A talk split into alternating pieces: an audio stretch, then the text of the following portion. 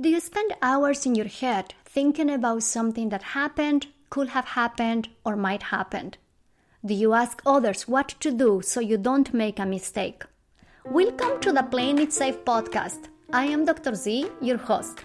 I am a clinical psychologist, an author, and a person that is super passionate about sharing with you science based skills to overcome any type of fear based struggles. Who doesn't experience fear? Who doesn't play it safe? In this show, we will discuss how fear based reactions happen in day to day life, how playing it safe behaviors look like, sound like, and feel like how you can put into action solid tips from behavioral science to get unstuck from worries, fears, obsessions, and anxieties, and how you can start doing what works, what matters, and what you care about. Behavioral science doesn't have to be boring. Thanks for listening, and let's get started. Welcome back to the Playing It Safe podcast. I hope you're doing okay and you're hanging in there as we continue to navigate through this pandemic. For this episode, as we continue to discuss the topic of perfectionism, I interview Clarissa Ong. Clarissa has been very busy the last couple of years. She is a six year PhD student in the Clinical Counseling Psychology program at Utah State University, and she's currently completing her predoctoral internship at McLean Hospital, Harvard Medical School. Clarissa has written over 50 peer reviewed articles, five book chapters, and has co authored one book, Acceptance and Commitment Therapy in Steps. In this interview, I chat with her about her work on perfectionism. Let's begin. Clarissa, welcome to the Playing It Safe podcast. Hi, thanks for having me on. It's a pleasure. I'm so excited to chat with you. I know the last couple of years you have been very busy doing all your research on perfectionism. How did you develop your interest in that area? That's a good question. I'm trying to recall how. I think part of it, so our lab does research in OCD and related presentations, so like trichotillomania, hoarding, and I think one pattern and I've also worked with people um, who struggle with eating disorders. And I think mm-hmm. a pattern that we observe is this sort of like compulsive behavior where it's this very like rigid rule based behavior where even if you can actively identify like how it's hurting you, mm-hmm. you can't help but do it in a sense. Like that's what I mean by compulsive. And so I think just thinking about that pattern and given our interest in OCD, we also, our lab is based in Utah, and mm-hmm. there's this phenomenon of scrupulosity, which is more a, a moral kind of rigid adherence to rules where you're concerned about sinning more so.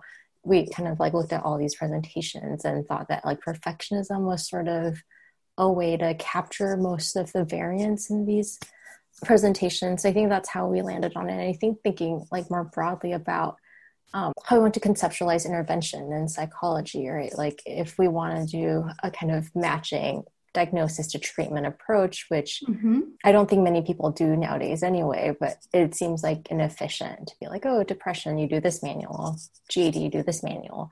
But if we could sort of have this more like parsimonious conceptualization of what people are struggling with and come up with treatments that can very precisely target the function of behaviors, then we were thinking it could make treatment more efficient and more precise, hopefully, in the spirit of kind of reducing, you know, all these therapies that have a lot of overlap and that are all like pretty effective, but of simplifying things in that way.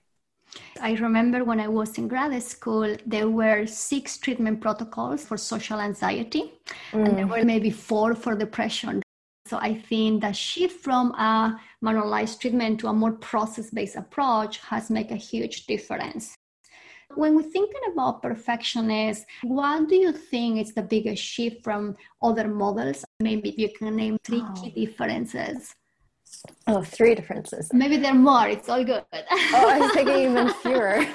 Um, so the so as far as um, I know, and I could be missing things, the intervention that was tested was CBT for perfectionism, perfectionism, which is not surprising because CBT is the giant, I guess, in the um, psychotherapy world.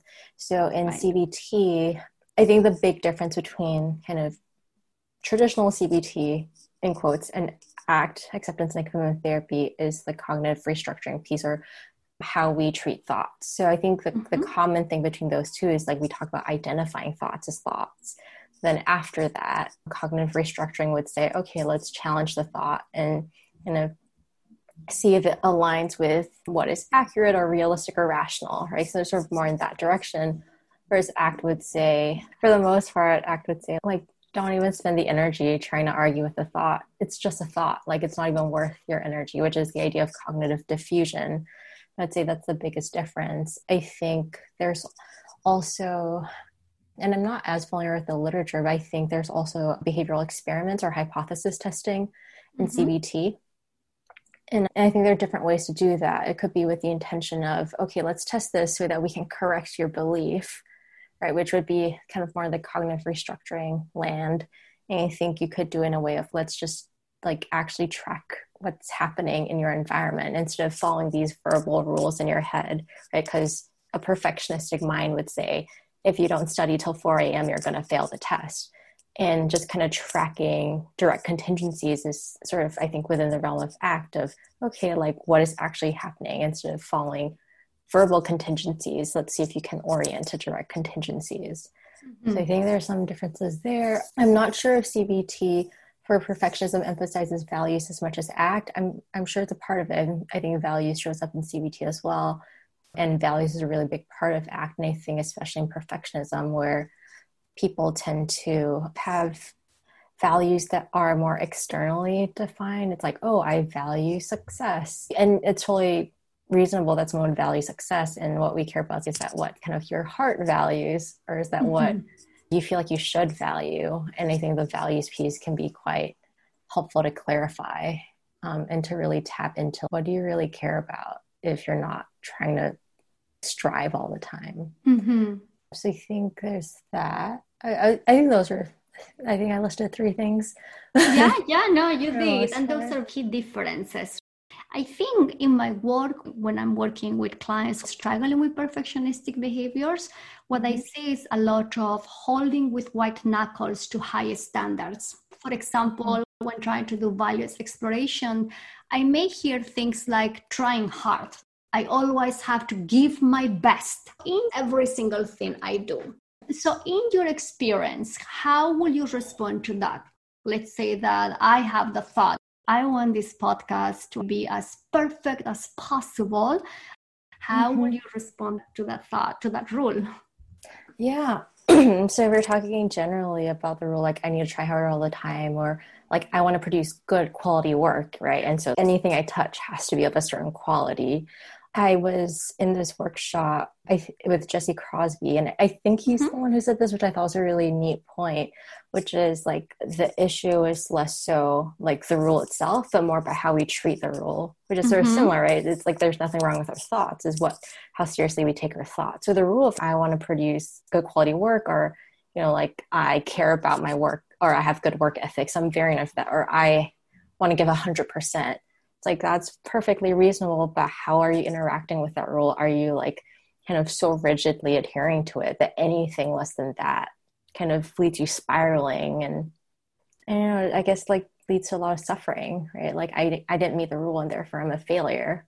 Or could you treat the rule more lightly of, yeah, it'd be nice to strive for this. And sometimes I won't do it when the con- when it's not helpful in a certain context. And sometimes I will do it when it's helpful in a certain context. Like maybe, I don't know, like you are preparing for like your parents like 50th anniversary present or something like that mm-hmm. and you mm-hmm. know it's really important to them and maybe in that context it is worth spending a whole weekend like kind of you know because it is important to you and you care about them and you want to show that this is this really means a lot so in that context like maybe it is values consistent to follow the rule but in other contexts it might be less so especially when it's taking time away from things you really care about so I kind of think of it that way because we don't need to change the rule.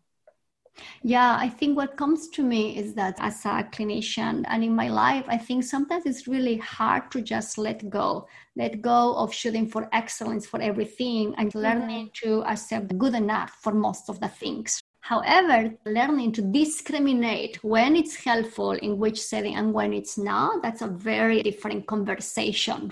So, in your work, when you were doing this study, what were the biggest blocks that you may have encountered?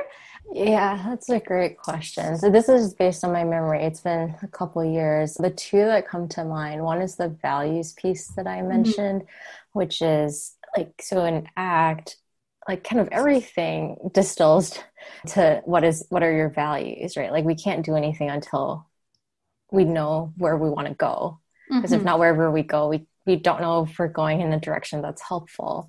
And so, but to, in order to state our values, we kind of have to be able to make room for uncertainty, make room for fear of like maybe stating the wrong value. We have to be able to treat rules more lightly we have to be able to defuse from certain thoughts of like oh i i want to be successful or you know mm-hmm. i want to have a very nice house like and be able to notice like that's a thought and not like a value and I think, and it requires us to really like get in touch with the things that like are meaningful to us. And I think we, I think we, I think humans experience that a little differently. Like when we're doing something we really care about, I feel like our our experience of being shifts. So the, the tricky thing with values is you kind of you know all the ACT processes they don't exist in isolation. They all depend on each other. Mm-hmm. so how to get to values yeah. So i think that part's tricky and i think we often get like kind of um, pliance based values which is like values that are really rules. Right. Yeah. Just to clarify for our audience when we're talking about pliance, we're referring at following all these rules or messages that have been given to us by others like going yeah. along with my family values or my family rules. Pliance is again following all those social messages we have received that are not necessarily consistent with how we want to show up in this world. So, given that explanation, do you mind sharing, Clarissa, how will you unpack that or how did you work on that with your clients? Yeah, um, that's a really good question. So that uh, kind of ties into the other piece I was going to mention, which yeah. is I think there's a lot of intellectualization or a lot mm. of like logical like arguing and and so I think that the trap of like sort of the coherence trap, right? That as mm-hmm. humans we want things to make sense, and especially if you know i'm very used to being right like i need everything to be right and make sense and be logical so with values i think I think first, like being careful to step away from the convincing someone, which I think we, uh, it's a very easy thing to do. Even as therapists, it's like, oh no, that's not your value because, and now I'm just kind of inserting myself into the same pattern that is unhelpful, which is the rationalizing or the rigidity to like these words. Um, so I think the way to well at least one thing that we did to undermine that was kind of just lean on the experiential mm-hmm. side. So if someone says you know like i value um, success and it's really important i think maybe if you did get success like what would that be like? And kind of having people try to contact what it's like to hold this as a value and see how that fits with them mm-hmm. um, and I think too, like noticing the process underlying it. So maybe if someone says, I, for whatever reason, I don't know my value or I, you know, I can't think of an, an, of an example. Or maybe if they said something like, oh, like maybe this, but not really. And I'm just, I'm trying to think of an example where it might be helpful to point out like, kind of what is this behavior about? Like it seems like there's some avoidance. What is this avoidance about? So less about what they're saying, but noticing if there's some avoidance of being wrong mm-hmm. stating the wrong value. I think the other piece with values, I forgot what I was going to say. Oh, yes. Okay. So the other piece I think to also watch out for is having values replace rules mm-hmm. without actually shifting the rigidity. Because, yeah, sometimes I would have clients who are like, oh, like I'm really stressed out because I can't follow all my values. And that's the exact same pattern. So I think watching out for that too. that can be a bit trap, right? Like I have to live this value perfectly. Yeah, yeah, and avoiding being the person who gives them the correct answer. Right. Mm-hmm. Okay, is this my value? Like, how do I know if this is my value? And trying to like sidestep that whole like you ask me the question, I'll give you the answer, and then you know what to do. And I think we also have to sit with that discomfort of just not not answering a question if it's not helpful. And you know i think it would be could be annoying to a client who is very used to getting answers. So i think there's a lot of that stuff to grapple with. I like how you frame it this strong pull for rationalizing and having to come up with something that makes sense and without realizing, we can be reinforcing pliance or we can be reinforcing the rule of living values perfectly. One of the things I encounter is that when there is a chronic pattern, a long time pattern of holding into high standards, is that when something goes wrong, there is all this harsh criticism, right? The mind goes into this place of protecting us from the struggle by being a little bit tough. So, in your experience, how did you handle, how will you handle those critical voices, those critical thoughts? Oh, yeah, there's so, I feel like there's so many like ways and directions to go because we're essentially talking about self compassion or self kindness. Mm-hmm. And one of my favorite people who have talked about this is Kelly Wilson. and I think, like, very obviously in the ACT world, that's probably who everyone thinks of. I think I've sort of like been inspired by slash like copied like some of the ways he talks about it. So I very like classic. Okay, if you're your friend, what would you say? Mm-hmm. I like the approach of like just noticing how harsh the critical rhetoric is we just say like oh you're so stupid. Oh my gosh like why are you always messing up? Mm-hmm. and i think even just taking a step back it's like are you listening to what you're actually saying? I think we're so used to hearing it we don't realize like how cruel some of the language can be. And so i think even just be like yeah okay listen to that. And i think there can be a lot of perspective taking to practice right? Not just like okay if you're a friend if you're someone you cared about can you imagine even saying these words someone you cared about, but also like when was the first time like you ever had these thoughts? And most people say it when they're like really small. Yeah. And it's like, can you imagine saying that to like a five year old?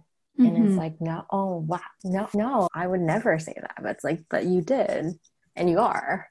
And I think just having people realize too that self kindness is a choice. Like we don't because you know it's like oh i don't deserve it or but i don't feel mm-hmm. like it and it's like you don't have to feel like you deserve it. You don't have to feel like you love yourself or have these feelings. It's just you choose to be kind, and that's it. So I think of it that way, but I'm sure there's so many different ways.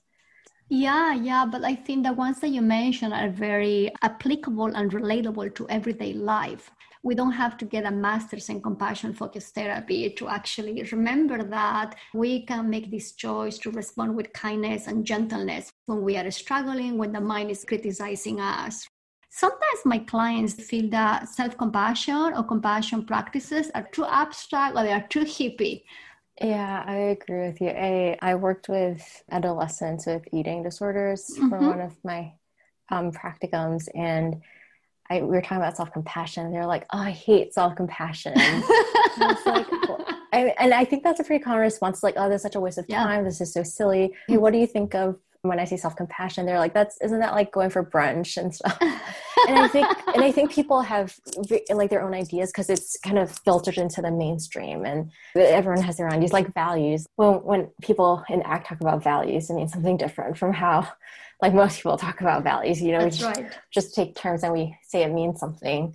And i think it's related to this abstract like versus concrete idea you mentioned that self-compassion when we think of this as this kind of amorphous intangible glowing orb it just, it just seems kind of silly and it seems like what is this about? That when we say okay like getting enough sleep is part of being kind to yourself right? Like eating healthy meals is part of self-compassion because i think people think it has to be this like grand gesture or this something that's just not part of self-care and i think even giving examples makes it more concrete and it's like oh okay like I can do that. And I think partly for that reason, I tend to say self kindness instead of self compassion. Yeah, yeah. It's incredible how the way that we introduce exercises make a difference. I sometimes talk about gentleness, how we can practice gentleness in this moment. It seems that it's a less loaded term and people, you know, may relate to it in a different way. So, if I can just go back a little bit, if a person dealing with perfectionistic behaviors is listening to this podcast, mm-hmm. what would you tell them today? Oh, that's really hard if it's only one thing. Okay, you can say two.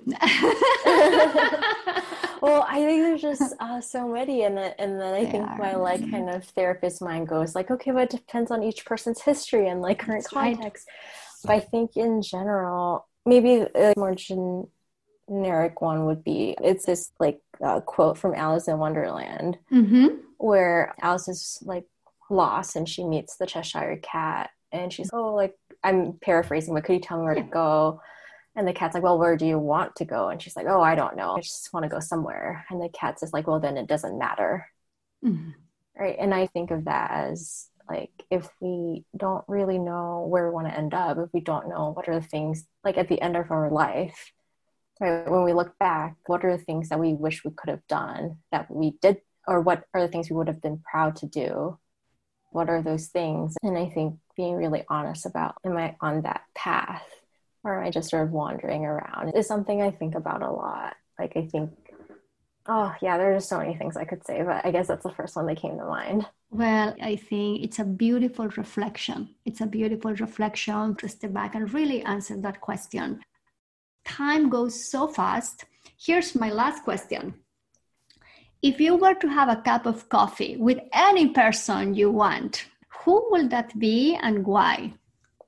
Oh, dead or alive? Or just... Yeah, dead or alive. Yeah. Your call. Um, So honestly, uh, there's I like to. Well, I, so I can give you a, a, psychology answer and just a personal answer. Choose a personal answer. Okay, so if it's okay to request, I make that's a totally, request. that's totally okay. So I like rock climbing. It's something I do when I'm not doing psychology things. And then there's a climber I really like. His name is Brad Gobright, and he was in a climbing accident, and so he died last year. But mm so I guess it's slightly morbid, but if I could have a cup of coffee with anyone, it'd probably be him. yeah. And what would you ask him if it's okay? I just get super curious. what would you ask Michael? Think just tell me about your life. it's just hmm. so fascinating. I just want to hear everything about how you became the person that you are, why you do the things that you do. Just like, just really lots of, yeah, just anything really. I don't know much about him, but I will definitely research about his life after this call. yeah, he's a cool person, or was a cool person, yeah. Clarissa, thank you so much for spending some time and sharing all your expertise and your knowledge on the topic of perfectionism. I hope we can do this again soon. Yeah, thank you so much. And yeah, thanks for inviting me. It has been a pleasure. Thank you. Thank you. Thanks for listening. If you like this episode, I will very much appreciate it if you will subscribe and share this podcast with your friends.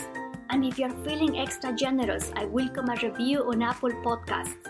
Show notes of this episode are in the website playingitsafe.zone.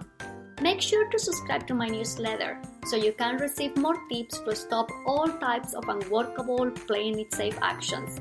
See you soon!